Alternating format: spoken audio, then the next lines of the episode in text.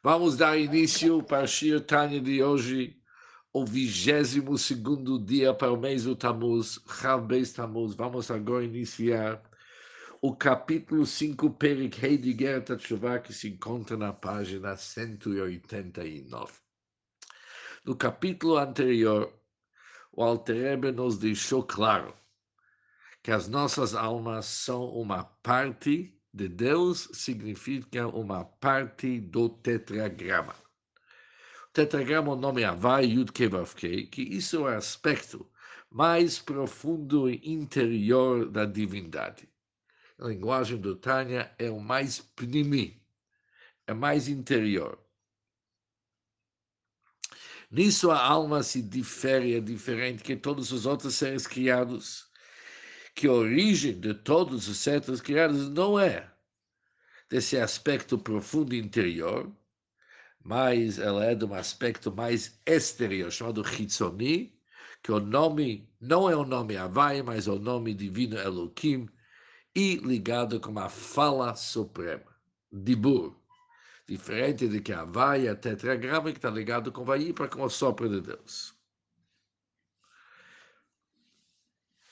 Contudo, Altrebe deixou claro, apesar que a origem da alma é a vaia, a tetragrama, mas para que a alma seja capaz de se investir e incorporar-se dentro de um corpo físico, que são nossos corpos em corpos físicos, e que esse nosso corpo físico se encontra neste mundo corpóreo, a alma apesar da sua origem ser Havaia, teve que descer através de níveis ainda mais ocultos por meio das letras que compõem o pronunciante divino, façamos o homem. Também passou pelo Dibur. Que Dibur é diferente do que o Havaia, que é o Vayipa, que é o sopro. O sopro tinha que passar pela fala.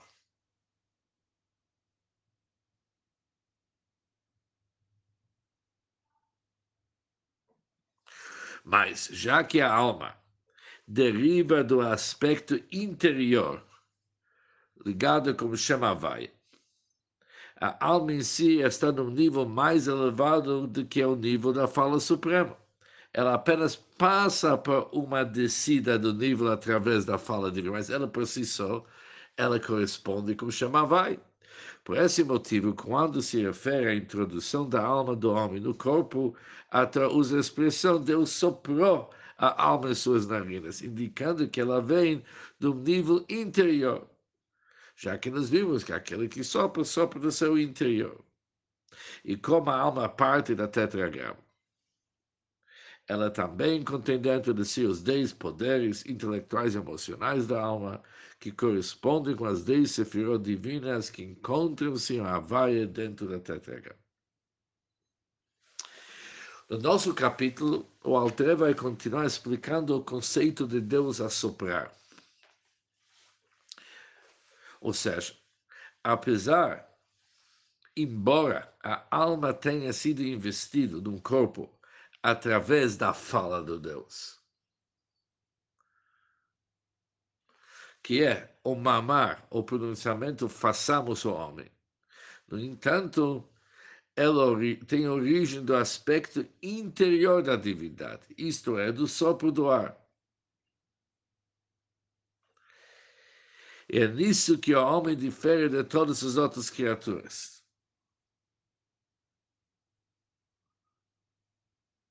והנה, agora vamos ver isso aqui dentro. המשכת וירידת הנפש אלוקית עולם הזה להתלבש בגוף אדם, trazer a alma divina e fazer ela descer para este mundo físico, para investir-se num corpo humano, litlabesh, para se investir num corpo humano, um processo que vimos já no capítulo anterior, que isso tem que passar por intermédio do dibur, dos otiot, das letras de nascer Adam, façamos o homem. נמשכה מבחינת פנימיות ומקור הדיבור. Na fala mesmo também tem níveis. Já que ela vem na origem do Shem Havaya, mesmo passando pelo dibur, ela está ligado com o aspecto interior da própria fala. Na fala mesmo existe interior e exterior. O Hevel Elyon, isso corresponde com o sopro de ar superior, a qual faz alusão à letra rei do Havaí, as quatro letras do nome de Deus, que mencionamos acima do capítulo 4. O como שכתוב, ויפר באפיו נשמת חיים, ויהי האדם לנפש חיה. Agora, Altreba explica o versículo inteiro. Conforme está escrito nisso da Torá, ao criar o ser humano, Deus soprou uma alma para dentro do corpo de Adão e ele soprou em suas narinas uma alma divina. E o homem tornou-se uma criatura viva. Ou seja, mesmo aqui, como que o Altreba está explicando o versículo, mesmo no processo do homem se tornar uma criatura viva, que isso acontece quando a vitalidade entra dentro do corpo, não é que agora parou aquele sopro de Deus e foi substituído pela fala de Deus. Não continua ainda o pnimiú do dibur, o íntimo da fala que continua sendo o sopro. Ou seja, assim sendo, o mandenofer, aquele que sopra, ele expira o que há dentro de si mesmo, que é mais profundo dentro de si. Ou seja, mesmo o aspecto exterior da alma que está sendo investido dentro do corpo. Ela está investido de uma maneira profunda. Por mais que seja a profundidade ou interioridade da fala, ou seja, o aspecto interior do nível exterior da fala. No nível exterior da fala também tem interior exterior. A fala mesmo ela vem do nível interior. Ou seja, Nesse sentido, o aspecto exterior da alma é diferente do aspecto interior da alma, que emana do aspecto mais interior da divindade, mas mesmo o aspecto exterior da alma também está ligado como íntimo da fala. Vezeu Shekatov, isso que está escrito, que Helek Avai Amor, Yaakov Hermon Achalatov. Isto significa o versículo, pois parte de Deus da Avai é seu povo. Yaakov é a corda da sua herança. Este versículo indica que dentro da alma há dois níveis. Existe o aspecto interior da alma, que é a parte de Deus, está ligado com Yudkei Vavkei Existe o aspecto exterior da alma, que é a corda da sua herança. O que, que significa isso? Pego a explicação do assunto.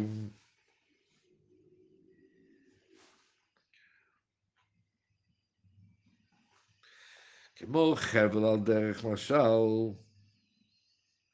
Por exemplo, se nós vamos pegar um חבל, חבל é uma corda, שראשו אחד קשור למעלה וקצהו למטה, cuja extremidade superior está ligada acima, e a extremidade inferior abaixo está ligado com extremidade inferior. Por isso, aqui temos um hevel. Que nem pshata katuv, o significado simples das palavras que Deus soprou. É para nós instruir que assim como, por exemplo, Alderach Machal Keshadam no Makom, para nos instruir que assim como, por exemplo, se alguém sopra numa direção, se ali existe alguma separação ou uma obstrução entre a pessoa que está soprando e o lugar para onde que se sopro tem que chegar mas existe algum, alguma obstrução. Então, o ar soprado não alcançará de forma alguma aquele lugar. Tem uma interrupção. Kachamamash, assim também, se é idêntico, Yesh Lavar uma Mafsik. Exatamente. Acontece na relação da alma com Hashem, se houver qualquer obstrução, ou seja, uma separação entre o corpo do homem do ar superior, que é do sopro da vida do Deus. Ou seja, se o sopro do Deus por algum motivo está sendo obstruído, vamos logo ver o motivo está sendo obstruído, ele não pode chegar para o corpo da pessoa. Isso pode causar sérios problemas, que nós vamos ver daqui a pouco. Mas o que, que pode ser uma obstrução? Na verdade, Arbemet, na verdade, enche o davar gashmi v'ruchani chotzetz lefanav No entanto, não existe algo que pode, nem, nem material, nem espiritual, que pode ser uma barreira diante da Shem. Quando ele diz o versículo, agora ele vai trazer alguns versículos para provar que não existe nada no nosso mundo que pode ser um impedimento para Hashem. O versículo diz que lá está chamando ali por acaso eu não preencho o céu e a terra. O mundo inteiro está cheio da sua glória. Voleta trapa no não existe nenhum lugar sem nele. Para chamar me mal no céu acima e na terra abaixo, há outra além, de, além da Shem. E o Memalekomim, e ele preenche todos os mundos. E já que Deus está em toda parte, dentro de todas as coisas que existem nesse nosso mundo, é impossível que haja qualquer coisa que possa agir como uma barreira, porque tudo está ligado com Deus. Se Deus preenche todos os lugares, onde que vai ter uma barreira? Ela, como Shekatu Beishaya, se você quer saber o que, que pode ser uma barreira, diz o versículo, que Mavonotechem, Ayumavdilim Benechem, Benelekechem, somente seus pecados separam vocês de Deus e vocês. O pecado, isso é uma barreira. E qual que é o motivo? Lefishem neged ratzon el yom borchamchet hakol. Por que, que os pecados têm o poder de nos separar de Deus? É porque os pecados se opõem à vontade suprema de Deus, que é quem está da vida a todos. Deus está querendo dar vida a todos e eles não deixam. Como que eles não deixam? Do um lado está escrito, Kol Asher Tudo que Deus deseja, Ele fez no céu e na terra. Ou seja, tudo surgiu a partir da vontade de Deus. Tudo existe em mérito da vontade de Deus. E aqui temos alguém que vai contra a vontade de Deus. E como que ele quer receber? Ele fecha a fonte da sua nutrição. E que nós esperamos antes. Shumakor Rashpat Shemavai. Conforme foi citado acima, que a suprema vontade de Deus, chamada oração, é a fonte do fluxo da vida e existência que emana da tetragrama, está representado no espinho acima do leto do Yud. Vimos antes que aquele espinho indica a ração. Ou seja, não dá para começar a escrever o nome Havaia, que o, o Yud chama Havaia, sem antes fazer a espinha. Tudo começa com ração. Tudo depende daquela espinha. E aqui temos alguém que vai contra a fonte de toda a vida e existência. Porque toda a vida e existência depende da ração, da vontade da Hashem. Ele vai contra a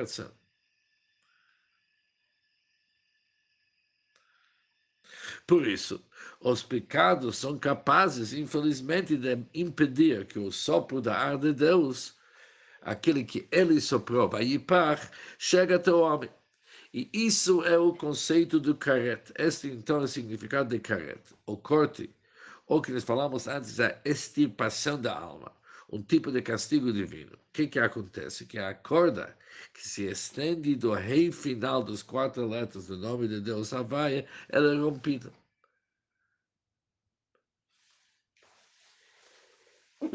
Ela é cortada. Como se catura Pashat Emor,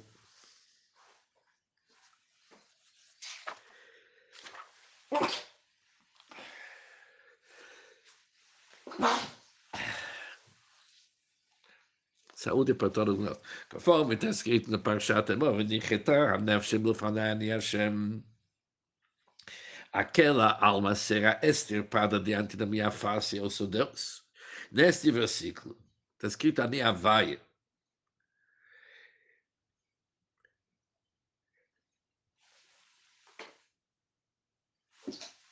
E o versículo diz que carete que é a extirpação da alma, é cortado da vaia, milfanai, do meu íntimo Ani Hashem.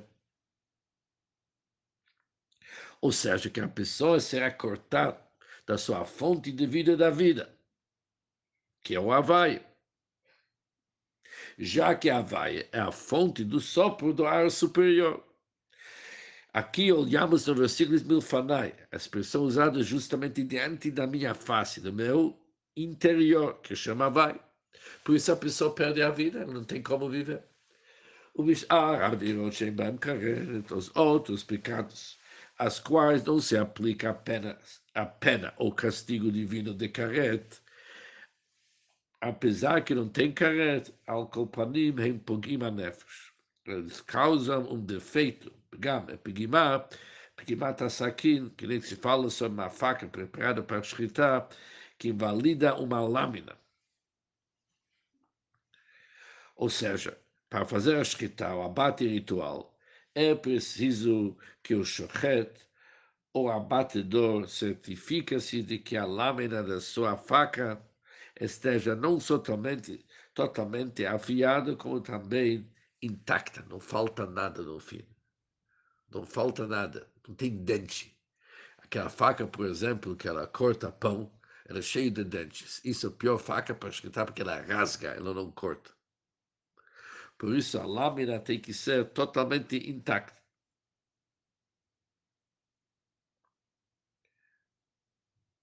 Isso se chama Mapgima. O Alderech Mashal. Diz o Alter quando alguém comete um pecado, apesar que não tem carete, mas ele faz um dente. O que é que chama um dente? Tem algo que está faltando? O que é que está faltando? Alderech Mashal. Vamos pegar, por exemplo, Mechevel Av, uma corda grossa, trançada com 613 finos fios. Assim também há uma corda de fluxo que desce da vaia para a alma, que é composto de 613 mitzvot. Cada mitzvah sendo um dos fios finos que compõem essa corda grossa. O que Alachat Meheina.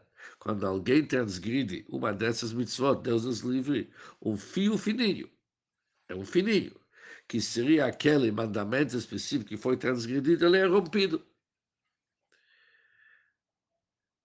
Por isso, se um indivíduo transgride muitos mandamentos, Deus nos livre, então muitos fios finos são rompidos.